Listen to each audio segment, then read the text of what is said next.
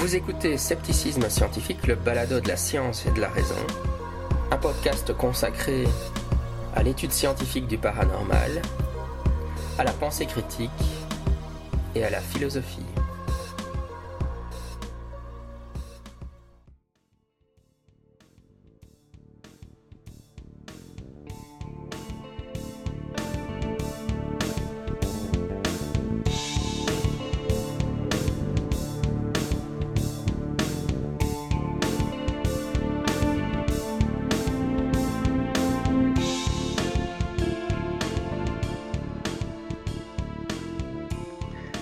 Scepticisme scientifique, le balado de la science et de la raison. Je suis votre hôte Jean-Michel Abrassard et aujourd'hui je suis avec Paul Collin. Salut. Bonjour. Alors voilà, Paul a réalisé il y a quelques années de cela une, euh, un mémoire euh, de Master 1 en sociologie qui s'intitule Des sceptiques et de leur communauté d'une sociologie d'un courant rationaliste contemporain et de ses productrices, producteurs, productrices en, en, en écriture inclusive. Donc, je ne sais pas comment on le lit à l'oral, mais. mais euh, et euh, oui, bah, évidemment, bon, je crois que c'est assez évident pour la, raison pour laquelle je t'ai invité, parce que j'étais curieux euh, qu'on en parle.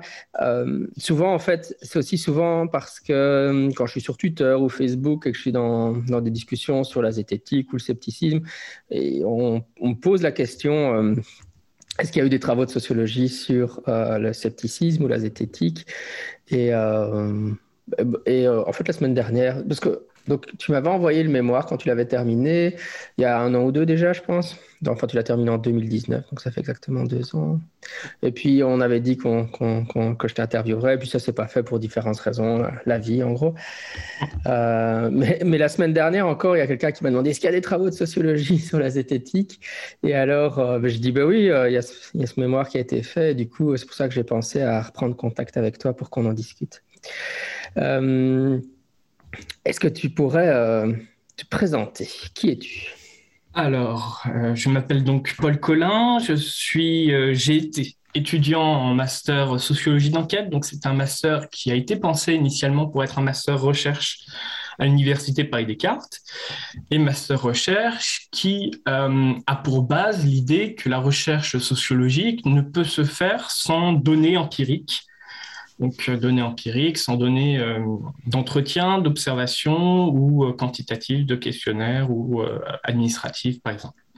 Donc il y a cette idée que la recherche sociologique, elle nécessite un fondement empirique, elle nécessite de s'appuyer sur un travail de terrain. Et donc, euh. Et chaque année euh, se conclut par un, un master, enfin un mémoire plutôt. Chaque année de master se conclut par un mémoire euh, propre. Donc, le premier mémoire était sur la communauté sceptique et, et, ses producteurs et productrices. Et l'autre mémoire a été sur complètement autre chose, le travail des jurys sans prendre accès au droit, donc ça n'a rien à voir. Tout à fait. Oui, pour l'aspect empirique, donc toi, tu as travaillé avec des, enquêtes, euh, des, entretiens, c'est ça? Tout à fait. Des entretiens et puis aussi un travail de, j'ai pas envie de dire de veille, mais de collecte d'informations sur les réseaux sociaux, d'interaction sur les réseaux sociaux et euh, du coup de comment les, les producteurs et productrices euh, qui m'intéressaient et puis qui se disaient sceptiques ou zététiciens ou des, des termes euh, s'affiliant à ce mouvement-là, euh, se présenter. Parce que c'était aussi un enjeu c'est, enfin, que, qu'on abordera peut-être plus tard. Mmh. Oui, c'est ça, dans, dans ton mémoire, euh, voilà, tu as, des, des, comment on appelle ça en français, je sais pas, en anglais c'est des screen grabs, tu as pris des, voilà, de, de, de, tweets ou des choses où ils, mmh chaque fois que, enfin, que certains producteurs de contenu, il y avait un tweet qui, où ils se définissaient, où ils parlaient du fait qu'ils se présentaient comme zététiciens, ben voilà, non seulement tu citais, mais en fait, tu, mettais carrément le, le, tweet en question comme ça pour euh, illustrer le. Très bien. Et comment est-ce que tu es venu à travailler sur ce sujet-là alors? Alors, c'est une très longue histoire. non, c'est pas spécialement long, mais euh, je pense qu'il y a plein de choses intéressantes à aborder là-dessus. Tout d'abord, euh, j'ai été consommateur pendant un certain moment, à partir euh, de ma licence en, en sciences sociales, j'étais consommateur euh, de, de contenu sceptique. Euh, J'imagine d'abord la tronche en biais, puis très rapidement hygiène mentale, qui étaient mes, mes grosses références à l'époque. Et puis petit à petit, j'ai grappillé d'autres contenus et ça m'a toujours énormément intéressé parce que ça répondait à tout un tas de, valeurs personnelles, d'intérêts personnels, d'intérêts disciplinaires, etc. Euh, ça, c'est le premier point. Le deuxième point, c'est que j'avais aussi un intérêt un peu, un peu sociologique. Je pense que c'est toujours intéressant de, de le définir comme ça pour, euh, présenter une recherche, parce que c'est aussi euh, quelque chose qu'il faut prendre en compte lors de la lecture ou de, la recherche, c'est que j'avais un certain nombre d'intérêts. Tout d'abord, c'est que la sociologie, euh, j'avais dans l'idée à l'époque de faire une thèse, et la sociologie des sciences était quelque chose qui m'intéressait particulièrement. Et aussi que la, communauté sceptique, elle me semblait à la fois prendre de l'importance en elle-même, et donc peut-être à terme prendre une importance médiatique non négligeable et du coup attirer une attention euh, sur elle. Et d'autre part, c'était aussi une communauté et puis des, producteurs, des, productions qui étaient extrêmement peu étudiées. Et en tant que jeune étudiant, j'avais dans l'idée que me faire une spécialisation sur ce thème-là, c'était aussi la possibilité de faire valoir une spécialisation euh, atypique et peut-être pas moins inintéressante si euh, le regard médiatique se porte sur la, communauté, dans le cadre d'une demande de thèse, dans, le, champ scientifique finalement. Euh, et donc, donc, il y avait cet intérêt derrière qui, était, là. Et puis, il y avait aussi mon intérêt pour les, producteurs et les productrices sceptiques, zététiciens, etc., qui était aussi très, très fort parce que, mine de rien, c'était un sujet qui m'intéressait, euh, et, puis, il y avait aussi une question intellectuelle et puis euh, scientifique et, personnelle, c'était euh, comment se fait-il que des gens puissent se revendiquer des normes de la science alors que ces normes sont complètement décontextualisées du champ et de la compétition scientifique? et donc, alors que en sociologie des sciences, traditionnellement, on évoque ces normes dans le cadre de de la science moi et de la compétition scientifique. Et du coup, quels, étaient les effets, quelles étaient les, conséquences sur ces normes? Et, euh, euh, quel était finalement le champ et la compétition, si on avait une, qui pouvait être entre les sceptiques, mais en fait, quel était le contexte dans lequel ces, normes, ces nouvelles normes étaient euh, réappliquées? Donc c'était une, question intellectuelle que finalement je n'ai pas vraiment répondu dans mon mémoire, parce que les affres du, mémoire et, du travail de terrain, on, tombe sur des choses dont on ne s'attendait pas et on ne tombe pas sur les choses dont on s'attendait. Mais, euh, mais, mais c'est une question qui reste en suspens et qui m'intéresse encore aujourd'hui. Oui, par rapport au, fait qu'il y a peu de travaux faits sur le, sujet. Euh, Enfin, comment tu perçois la chose Je sais pas, moi, intuitivement, j'aurais tendance à dire c'est vrai que forcément, il y a peu de travaux sur la communauté zététique ou le mouvement sceptique à l'heure actuelle avec ces créateurs de contenu qui, ont émergé avec l'apparition d'Internet. Mais bon, la sociologie s'est quand même déjà intéressée par le passé euh, au, mouvement rationaliste ou à des formes antérieures, finalement. Euh, disons qu'il y a, c'est vrai qu'il y a une nouvelle forme. Enfin, là, là, je te donne ce que, mon interprétation de la chose, mais comment, comment toi tu vois ça? Bah, j'avais trouvé un certain nombre de choses, effectivement. Donc, euh, il y a Sylvain Laurence, dont le livre a été publié, donc euh, Militer pour la science, euh, dont le livre a été publié pendant que je faisais mon mémoire. J'avais trouvé aussi Marianne Doury, qui avait fait une analyse linguistique, une analyse d'argumentation, où elle, elle prend notamment pour exemple Henri Brock euh, parce que du coup, des débats télé, euh, elle travaillait sur les débats télé euh, autour des, pseudosciences voilà, dans les années 90. Il y avait effectivement, du côté américain, j'avais trouvé des, des, des travaux, excusez-moi, des travaux de Trevor and Pinch, donc deux sociologues, sur l'histoire du Skeptical Inquirer. Excusez-moi pour l'accent.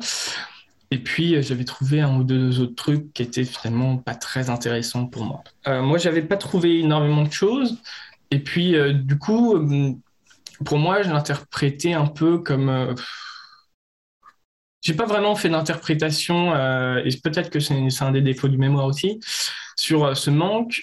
Je pense que en France, c'était lié à, une focalisation énorme de la science sur les, les, les scientifiques eux-mêmes finalement le, travail sur les questions des experts et notamment l'application des normes scientifiques dans le champ hors scientifique.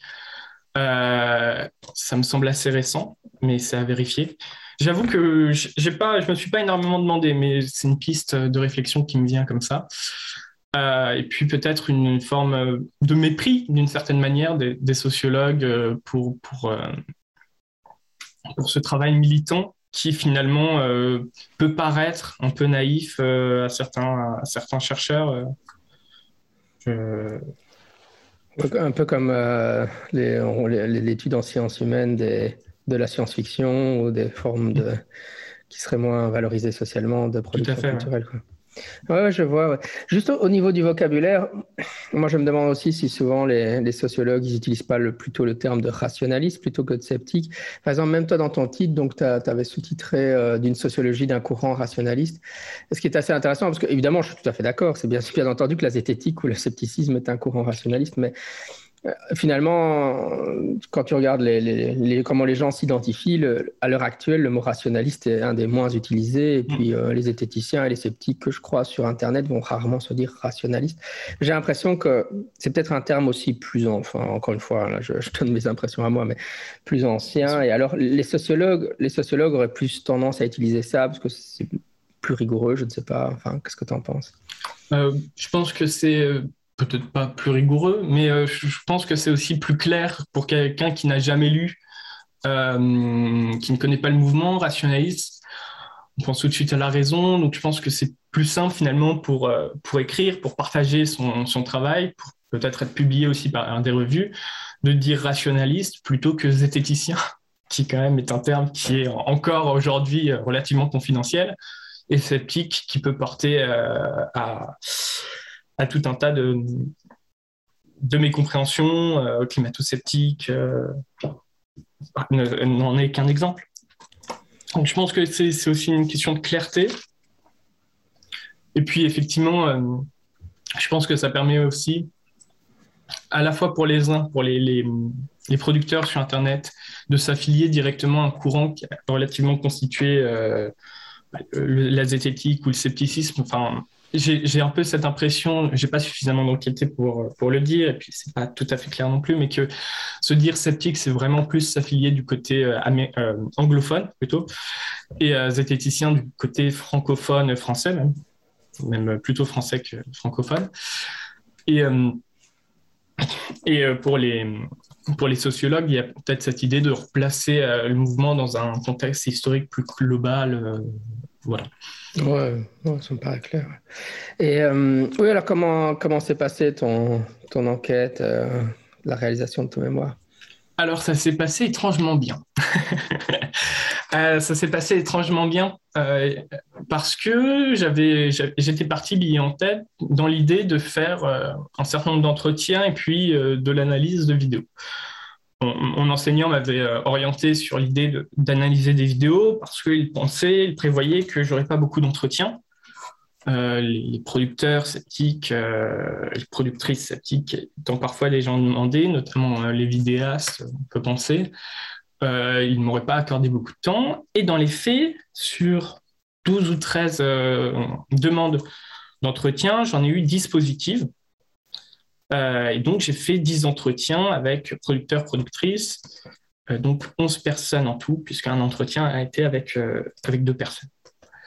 Donc, si je dis producteur, productrice, c'est aussi pour cacher l'identité de mes enquêtés, eux, qui, étant finalement très peu nombreuses, notamment à l'époque où je faisais mon mémoire, dire que, je sais pas, telle personne était une blogueuse, finalement, il était très facile de l'identifier par la suite.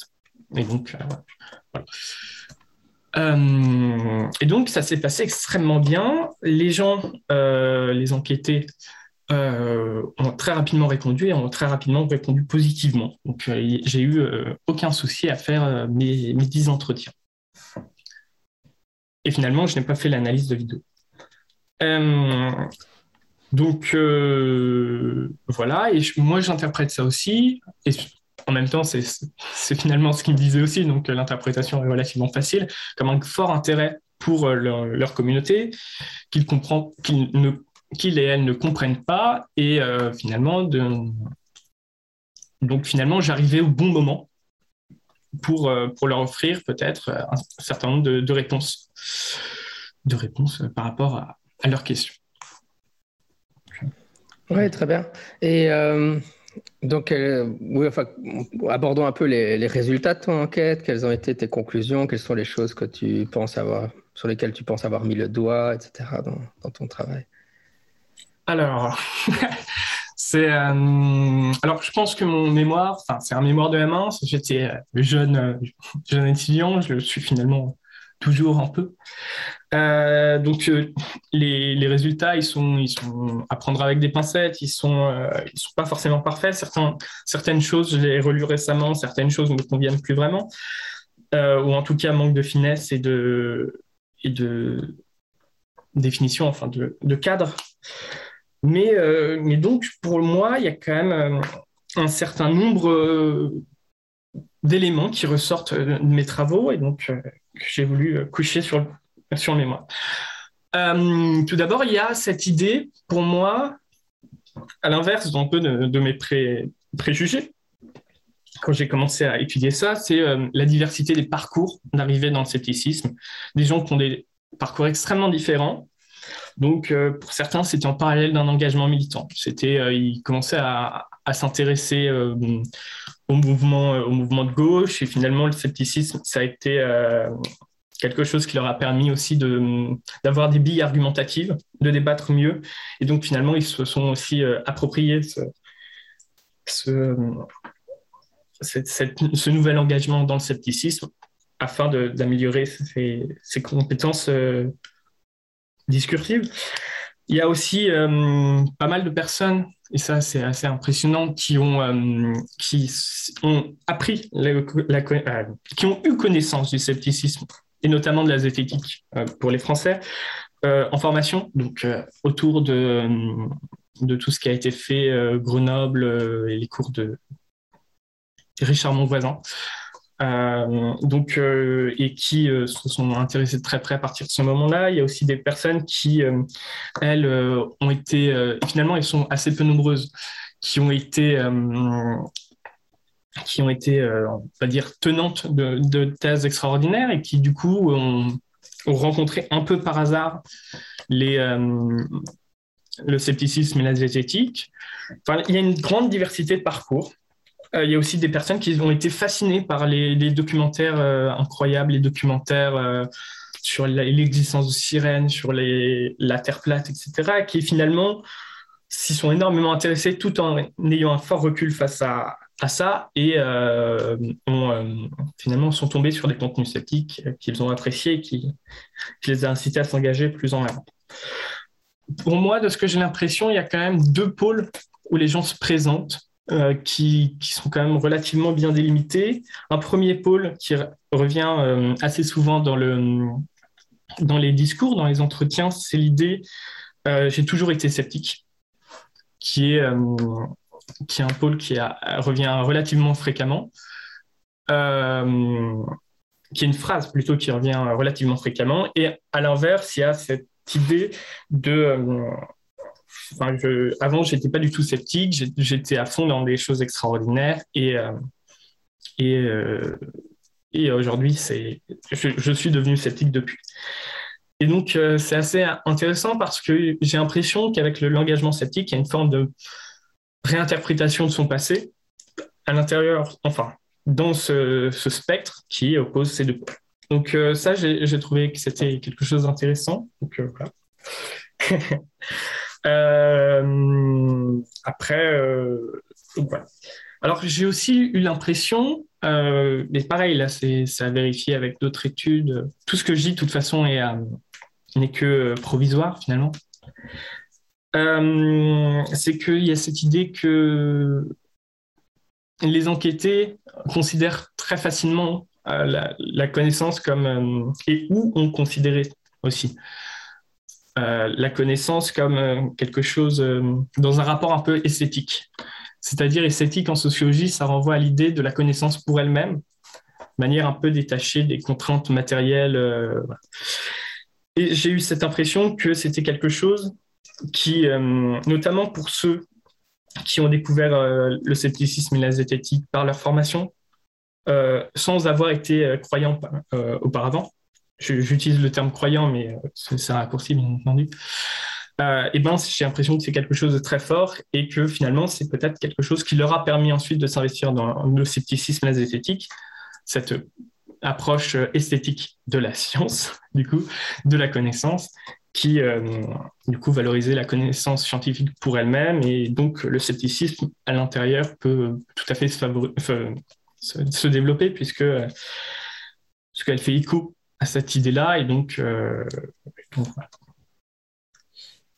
Alors, euh, il y a énormément de choses que, j'ai évoquées dans mon mémoire. Il y a cette idée aussi que euh, pour les sceptiques, et ça, je trouve ça assez intéressant, c'est qu'il y a une telle pluralité de contenus qui existe et qui existait au moment où ils se sont investis, des livres, des podcasts, des, euh, des, vidéos, des blogs, que chacun agence un peu les ressources de la manière qu'il veut, qu'il peut, et, de ce fait, c'est aussi ça qui permet euh, une si grande diversité des, origines, des manières de... Et puis aussi tout le travail des associations, bien entendu. donc, euh, et donc, chacun se, passe par une auto-formation selon les contenus qui les intéressent, selon les médias qui les intéressent. Et euh, donc, voilà. Enfin, j'avais identifié euh, dans mon mémoire deux formes de, socialisation. Donc la socialisation, en sociologie, on définit ça, euh, je vais faire une définition un peu rapide, mais comme la manière dont les gens incorporent des normes, euh, adhèrent à des normes, et finalement bah, vont les diffuser par ailleurs. Et donc une première socialisation, bien entendu scientifique, où les individus vont apprendre les normes scientifiques, tout simplement, euh, ne serait-ce que bah, comment fonctionne la science, qu'est-ce que qu'est-ce qu'une revue. Euh, donc cette socialisation, elle passe aussi par des connaissances. Mais qu'est-ce qui est euh, toute la question des biais cognitifs qui est pas mal revenu aussi. savoir les identifier, savoir manier les termes, tout un, ensemble de, termes aussi et puis de valeurs passe par cette, euh, cette socialisation et aussi une autre socialisation qui est plus euh, conversationnelle, de normes conversationnelles. Et ça, tous les enquêtés l'évoquent, c'est comment parler, comment discuter, comment mieux débattre, comment mieux débattre avec ses proches, comment mieux débattre avec les personnes qui croient en des choses extraordinaires. Et donc, euh, donc ça aussi, c'est une socialisation, enfin, en tout cas des, choses nouvelles qui ont été apprises par les, les producteurs, par les enquêtés, et de manière, euh, enfin voilà, lors de leur engagement. Donc euh, ça pose tout un tas de conflits parce que c'est parce que ce sont des nouvelles normes. Les, proches connaissaient la personne avant que ces normes n'interviennent dans sa vie. donc ça pose tout un tas de conflits personnels, enfin oui, relationnels plutôt. Donc, et donc voilà, donc par exemple, un enquêté qui dit mais moi je peux plus euh, j'essaye de m'éloigner de ma famille parce qu'ils n'arrêtent pas de raconter des conneries et moi ça m'énerve tout simplement. Ça c'est une marque euh, relativement forte de, ces nouvelles normes qui sont incorporées. Et puis il y a aussi et ça je trouvais ça très intéressant euh, cette, le fait que les normes conversationnelles elles posent aussi problème en elles-mêmes. Parce que mieux débattre en fait c'est pas si évident et notamment, j'avais quelques enquêtés qui euh, voulaient utiliser l'entretien épistémique, qui s'étaient mis à l'entretien épistémique, et dont leurs proches leur disaient, euh, lorsque ils débattaient d'un sujet, mais euh, d'un sujet quelconque, finalement, parce que y avait aussi de débats sur des sujets quelconques, leurs proches leur disaient, mais ça sert à rien que tu m'opposes des arguments, toi-même tu dis que ça sert à rien donc, dans un débat. Et puis dès qu'ils essayaient d'utiliser un peu cette approche, euh, cet entretien épistémique, les personnes se braquaient elles aussi parce qu'elles avaient l'impression que c'était une forme de manipulation et, euh, disaient d'une certaine manière euh, Je sais où tu veux m'emmener, je n'irai pas, arrête, fin de la discussion. Donc j'ai trouvé que c'était quelque chose aussi d'assez intéressant pour un peu nuancer la vision de l'entretien épistémique qui parfois est un peu idéalisée. Voilà. Donc ça, c'est le... Ah, excusez-moi, j'ai un réveil. Euh, et donc ça, voilà, c'est un, c'est un résultat que j'ai trouvé assez intéressant. Ouais, c'est marrant, ça, les, les, limites de l'entretien épistémique. de toute façon, il y a tellement de débats intrinsèques dans la communauté sur ce qu'il faut discuter, débattre de manière agressive, débattre de manière enfin, les, différents pôles. C'est un, une sorte de, de, débat permanent qui traverse la communauté euh, de manière récurrente, comme ça. Mais même les. ce qui était intéressant, c'est que même les personnes qui se disaient d'un pôle plus agressif, on va dire, plus euh, agonistique, plus, dans la confrontation, euh, disaient que, enfin, nuancer face à moi leurs propos, donc je ne sais pas ce qu'ils en pensent réellement, mais elle disait il faut parler calmement avec euh, tel type de personne, euh, plus durement avec tel autre. Et, euh, eux aussi avaient acquis tout un tas de normes pour, pour, pour discuter, pour débattre et, expliquer avoir changé leur façon, d'aborder les choses. Oui, pour l'utilisation des, biais ou des sophismes, on peut voir ça peut-être aussi comme des, des signes extérieurs de zététique. Enfin, c'est pratiquement, si tu es un zététicien, tu es supposé euh, commencer à les invoquer dans les conversations. ce que je peux, enfin, je ne sais pas, moi, je le fais pratiquement jamais moi-même, mais c'est vrai que, d'ailleurs, souvent, chez les gens qui critiquent les zététiciens, c'est quelque chose qui, dont, ils, dont ils se moquent sur Twitter, par exemple, le zététicien, il, dès qu'il y a une conversation qui apparaîtrait, euh, il y aurait il, sortir, il commencerait à sortir, enfin, ce qui d'ailleurs, de toute façon, on, dit toujours le, le, biais des sophismes, quoi, d'utiliser plein, plein de sophismes dans la conversation. Euh. Mais c'est vrai qu'en tant que signe extérieur, un peu, je, enfin, je sais pas si ça a du hmm. sens, mais. Mais tout à fait, c'est. Faudrait, faudrait essayer, effectivement. Euh, mes, mes, recherches sont quand même très, très concentrées, mais effectivement, je pense qu'il y, y, a quelque chose de très, très intéressant à, creuser là-dedans, un peu sur la manière dont. Euh, se revendiquer sceptique, c'est aussi se revendiquer par euh, l'usage euh, bah, des marques les plus, comme exactement ce que tu dis, les marques les plus flagrantes et donc euh, le vocabulaire et donc ce biais, je ne sais pas. Mm-hmm. Est-ce que tu as l'impression que, que, la communauté, puisque donc ça, ça, remonte à 2019, donc ça fait déjà deux ans que tu as fini, que la communauté a, déjà évolué depuis? Parce que, enfin, J'allais donner mon impression à moi, mais c'est vrai que moi j'ai c'est vrai que c'est intéressant de voir comment, comment ça bouge tout le temps. Et donc, euh, qu'est-ce que tu as pu observer depuis, tu as l'impression? Bah, Du coup, en fait, je l'ai, euh, euh, terminé ouais, 2019, effectivement. Mais il m'a fallu pas mal de temps pour le reprendre avant de, d'envoyer une version un peu, pardon, un peu, un peu stabilisée. mais oui, j'ai l'impression que la communauté, elle a énormément évolué.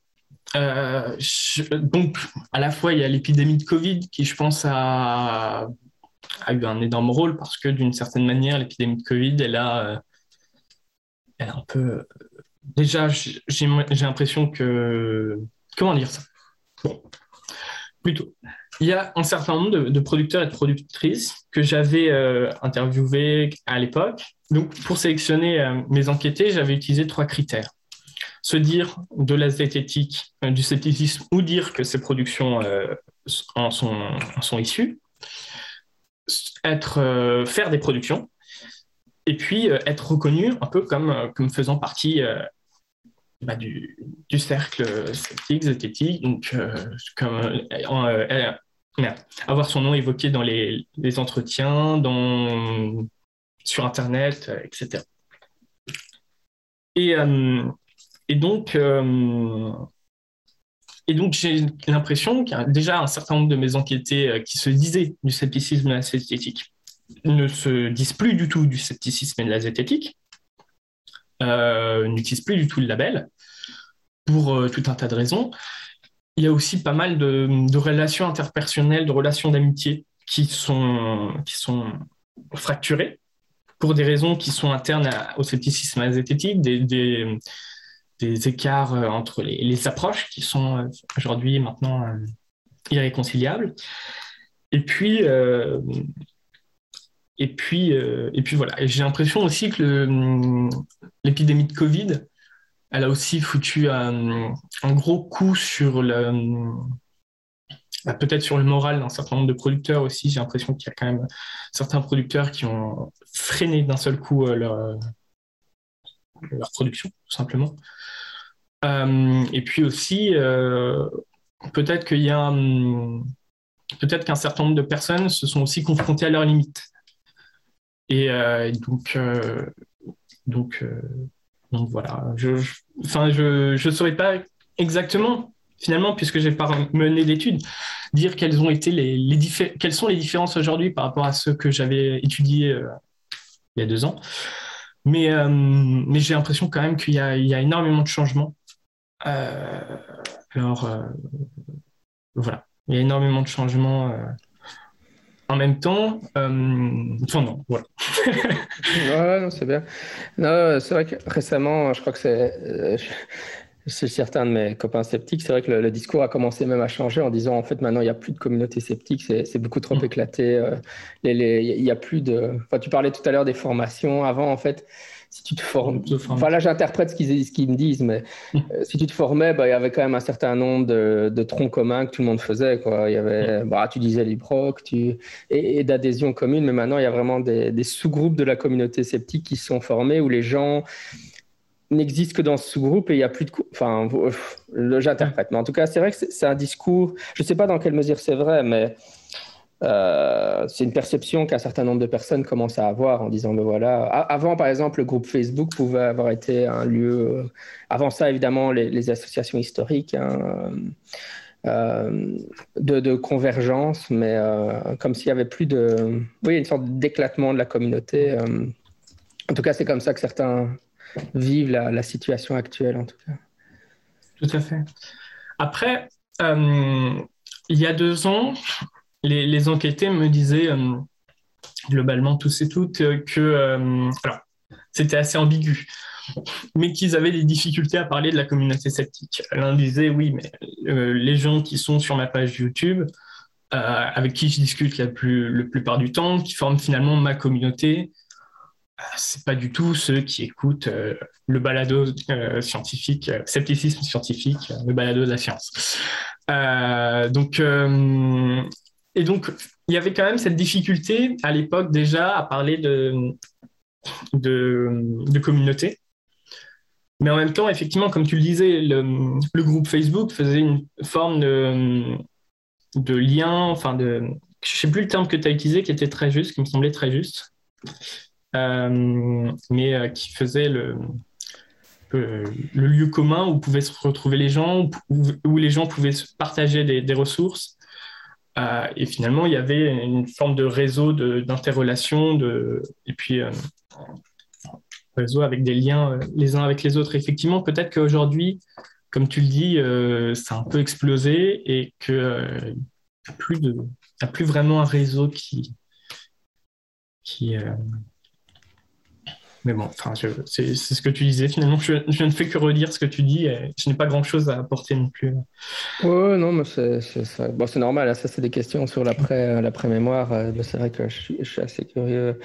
C'est vrai que euh, on essaie tous toujours d'analyser un peu la situation dans laquelle on se trouve pour le moment pour essayer de la comprendre. Mais euh, oui, juste pour, pour, euh, pour terminer, c'est vrai que tu avais brièvement abordé ça dans ton mémoire, mais évidemment, euh, juste pour qu'on en dise un mot quand même, tu discutais du, du, fait que l'épistémologie sceptique ou zététique, si, si tant est qu'une telle chose existe, bah, parfois elle était un peu critique ou enfin je sais pas antagoniste avec la sociologie ou enfin que c'était parfois tu avais l'impression que c'était un peu une euh, ouais qu'il y avait des euh, relations tendues on va dire. Ouais c'est une relation tendue. Ouais, j'essaie de trouver le mot exact le, mot juste mais c'est vrai que euh, enfin de toute façon bon c'est vrai que souvent sur Twitter je lis des choses comme ça où, on, je suis je suis pas je suis même pas moi-même sur le groupe Facebook, donc je sais pas trop ce qui s'y dit, mais on me dit, bah, moi je lis des zététiciens, donc c'est toujours du discours qu'on me rapporte, qui disent que la sociologie c'est une pseudo-science, ou que c'est, que l'approche par les entretiens, ce serait pas scientifique. Euh, euh, on me rapporte ce genre de propos tenus par d'autres gens que je ne connais. Euh, mais, donc on, me dépeint souvent une, posture, voilà, une sorte qui, qui aurait, de toute façon, c'est pas que je mets en doute ce, qui est dit. Je, je pense tout à fait que ça doit exister, euh, même si évidemment c'est très loin de, mes positions à moi. Euh, ou des positions qu'on défend sur le balado.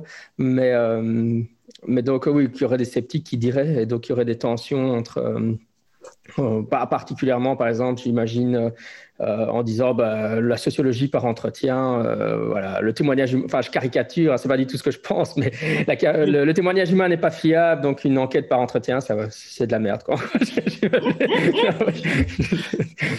mais, mais oui, et du coup, lors de mon mémoire, et c'est peut-être quelque chose qui m'a fait m'a rebuté finalement à passer un deuxième mémoire sur le sujet, c'est que j'avais effectivement cette, un peu cette impression de malaise et, euh, et de difficulté euh, à finalement euh, à, faire des conclusions parce que j'avais toujours l'impression d'être illégitime. Alors à la fois quand j'en parlais avec mon directeur de mémoire qui est qui est, qui est, quelqu'un de très bien, très pédagogique, etc. Il, il m'encourageait, il me disait euh, d'y aller. Après tout, c'est qu'un mémoire, hein, de toute façon. Euh, et de l'autre côté, euh, sur les contenus que je voyais, sur aussi les interactions que je pouvais avoir aussi sur le, sur le, sur le groupe Facebook que je fréquentais moi aussi, que je, consultais régulièrement et que parfois j'intervenais dedans. J'avais aussi parfois des relations même assez violentes et, euh, et puis euh, aussi bah, une sorte de, malaise, en, enfin, en me disant voilà comment moi je peux me positionner là-dedans? Est-ce que euh, voilà donc d'autant plus que j'avais dans l'idée de et ça c'est finalement quelque chose j'avais dans l'idée de renvoyer à mes enquêtés un exemplaire de, du mémoire parce qu'ils ont participé, parce que ça me semble logique qu'ils aient un, un compte rendu de ce que j'ai fait, de ce qu'ils ont dit. Et à la fois, je me demandais, mais voilà, est-ce qu'ils seraient d'accord avec ça? Est-ce que, euh, est-ce que je, vais me prendre des reproches par derrière? Enfin, voilà, comment, comment positionner euh, par, ici? Donc, d'une certaine manière, euh, les reproches autour de la sociologie, comme je le disais aussi, j'ai interviewé un certain nombre d'enquêtés qui sont quand même relativement différents les, unes les uns et les unes des autres. et pourtant, euh, on m'a jamais fait de reproches ou de questions sur euh, ma méthode, sur euh, ce que je faisais, sur etc.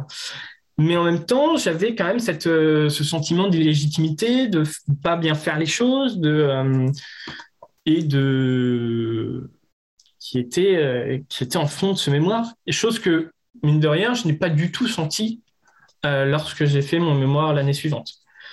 Donc, alors ça ne venait pas de mes enquêtés, en tout cas pas en eux-mêmes, peut-être certaines productions, je ne sais pas. Il aurait fallu m'interroger à ce moment-là.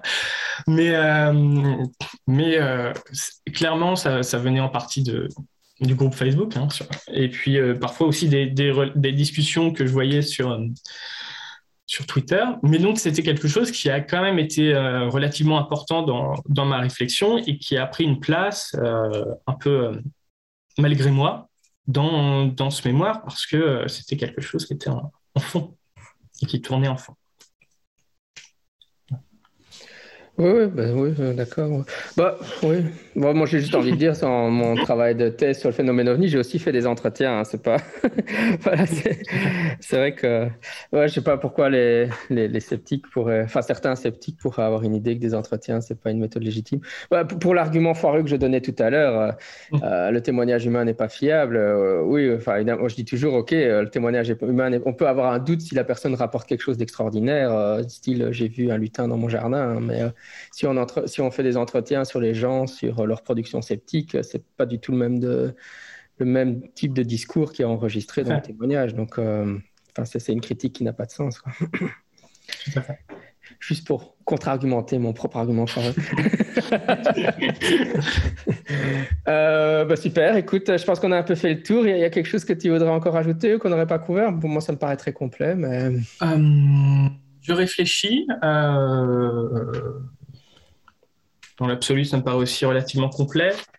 Euh, alors, j'aimerais bien, euh, à terme, maintenant que j'ai un peu plus de temps que pendant mes études, euh, diffuser un peu les résultats de ce mémoire, bien sûr, sans aucun, aucun